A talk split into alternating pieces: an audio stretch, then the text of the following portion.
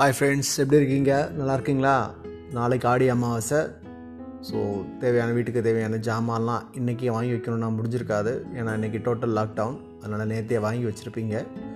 Okay இன்னும் நீங்களோட segment என்னென்னா முடிஞ்ச அளவுக்கு நம்ம இருக்கிற கொஞ்ச நாளில் எப்பயுமே அடுத்தவங்க மேலே ரொம்ப வன்மத்தை கொட்டாமல் எப்போ பார்த்தாலும் பாராட்டிகிட்டே இருந்துட்டோம்னா பிரச்சனையே கிடையாது. இந்த பிரச்சனை இதை எங்கே ஆரம்பிக்கலாம் அப்படின்னு சொன்னால் வீட்டில் அம்மா தோசை ஊற்றி கொடுக்கும்போது தோசை நமக்கு அவன் பிடிச்ச மாதிரி ரொம்ப கிறிஸ்பாவோ இல்லை எண்ணெய் ஊற்றி ரொம்ப அழகாக கிடச்சிச்சின்னா அதுலேருந்து பாராட்ட ஆரம்பிச்சு இப்படி கொஞ்சம் கொஞ்சமாக அடுத்தவங்களையும் பாராட்ட ஆரம்பிச்சிருவோம். எந்த சின்ன விஷயங்களுக்கு இப்போ ஒரு வெயிட்டர் வந்து நமக்கு ஃபுட் சர்வீஸ் பண்ண பிறகு தேங்க் பண்ணுறது அதுக்கப்புறம் திருப்பி வந்து இப்போ ஒரு ஹோட்டலுக்கு சாப்பிட போகிறோம் ஒரு ஃபுட் ரொம்ப நமக்கு நம்ம பிடிச்ச மாதிரி ரொம்ப டெலிஷியஸாக இருந்துச்சுன்னா அதை கரெக்டாக ரெப்ரசன்ட் பண்ணி அவங்களுக்கு பாராட்ட பண்ணுறது சப்போஸ் அவங்களுக்கு அது பிடிக்கலன்னா அது அவங்களுக்கு ரொம்ப ஹர்ட் பண்ணாத அளவுக்கு ரொம்ப கரெக்டாக அதை இன்சிஸ்ட் பண்ணிட்டு வர்றது. இதெல்லாம் ஒரு நார்மல் ஹியூமன் சென்ஸ் இதை வந்து நம்ம இப்போ வரப்போகிற காலங்களில் கொஞ்சம் கொஞ்சமாக கடைப்பிடித்துக்கிட்டே வரணும். ஏன்னா இது எப்போ நமக்கு ரொம்ப யூஸ்ஃபுல்லாக இருக்கும் அப்படின்னா பின்னாடி பிற்காலத்தில் நம்ம கல்யாண பிறகு இந்த இன்டாலரன்ஸ்னு ஒரு ஃபேக்டர் இருக்கும் இந்த பாராட்டுறதுக்கு நிறைய முடிச்சிருக்கு.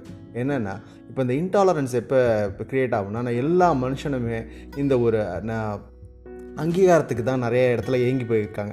ஸோ அடித்து அடி நீங்கள் பாராட்ட ஆரம்பிச்சிங்கன்னு வச்சுக்கோங்களேன். உங்களுடைய கணவரையோ இல்லை நீங்கள் உங்கள் மனைவியோ நீங்கள் அடிக்கடி பாராட்ட ஆரம்பிச்சிங்கன்னா அவங்களுக்கு சப்போஸ் நீங்கள் ஒரு டிப்ரெஷனை கொடுத்தாலும் நீங்கள் எப்போ பாராட்டினீங்களோ அதை அவங்கள பாரா அவங்களுக்கு வந்து அதை அது ஞாபகத்துக்கு வந்து உங்களை மன்னிக்கக்கூடிய சூழ்நிலை வரலாம். அதனால் முடிஞ்ச அளவுக்கு எப்போ பார்த்தாலும் பாராட்டிக்கிட்டே இருங்க. எந்த சின்ன விஷயங்கள் கிடைச்சாலும் சரி ரோட்டில் யார் பார்த்தா ரோட்டில் வந்து நீங்கள் ஏதோ ஒரு விஷயம் பார்க்குறீங்க ஒரு ஏதோ ஏதோ ஒரு விஷயம் உங்களுக்கு வந்து ரொம்ப இம்ப்ரெஸ் ரொம்ப இம்ப்ரெசிவாக பண்ணீங்கன்னு சொல்லுங்கள் யாராவது இடத்தோட பேச்சு கேட்டிங்கன்னா ரொம்ப இம்ப்ரெஸ் ஆச்சுன்னா பாராட்டுங்க.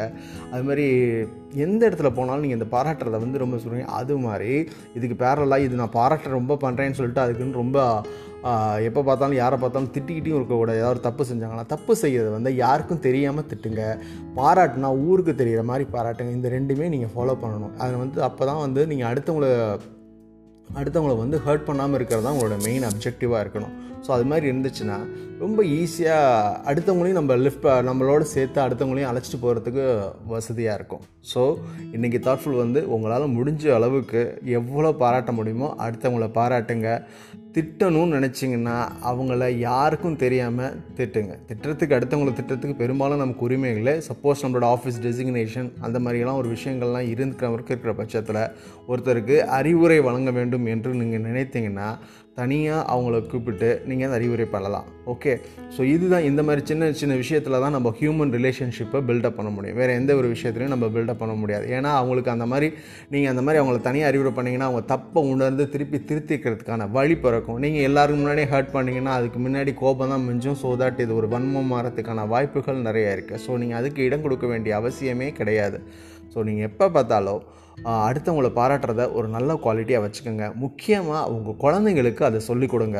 அந்த குழந்தைங்க ஆஸ் யூஷுவல் நம்ம எப்பயுமே நம்ம ஃபோக்கஸ் ஃபுல்லாகவே குழந்தைங்க மேலே தான் ஸோ நீங்கள் குழந்தைங்களுக்கு எப்பயுமே பாராட்ட கற்றுக் கொடுத்துட்டே இருந்தீங்கன்னு வச்சுக்கோங்களேன். ஈஸியாக பாராட்ட கற்றுக்கிட்டாங்கன்னா அவங்க பின்னாடி லைஃப்பில் எந்த விதமான ப்ராப்ளமும் இல்லாமல் சர்வை பண்ணுறதுக்கான வழிகள் மிக எளிதாக பிறக்கிறதுக்கான திஸ் பாசிபிலிட்டிஸ் நிறைய இருக்குது ஸோ ஸ்கூலாக இருந்தாலும் சரி அவங்க ஃப்ரெண்ட்ஸை நிறைய அப்ரிஷியேட் பண்ண சொல்லுங்கள் தப்பு எதுவும் செஞ்சாங்கன்னா ரொம்ப பக்குவமாக அவங்களுக்கு சொல்லிக் கொடுக்க சொல்லுங்கள் இது ரெண்டுமே நீங்கள் முக்கியமாக செய்ய வேண்டிய விஷயம். விஷயம். ஸோ இது நீங்கள் மொதல் பேரண்ட்ஸ்கிட்டேருந்து அவங்க அதை எடுத்துக்கணும். அதனால் ஹஸ்பண்ட் ஒய்ஃபை பாராட்டணும். பைஃப் ஒய்ஃப் வந்து ஹஸ்பண்டை பாராட்டணும். முக்கியமாக மாமியா மருமகளை பாராட்டணும். மருமக மாமியாவை பாராட்டணும். இந்த மாதிரிலாம் ஒரு சூழ்நிலை அமைஞ்சிச்சின்னு வச்சுக்கோங்களேன் நம்ம உலகத்துக்கு எந்த ஹாஸ்பிட்டலும் தேவையில்லை. பாய்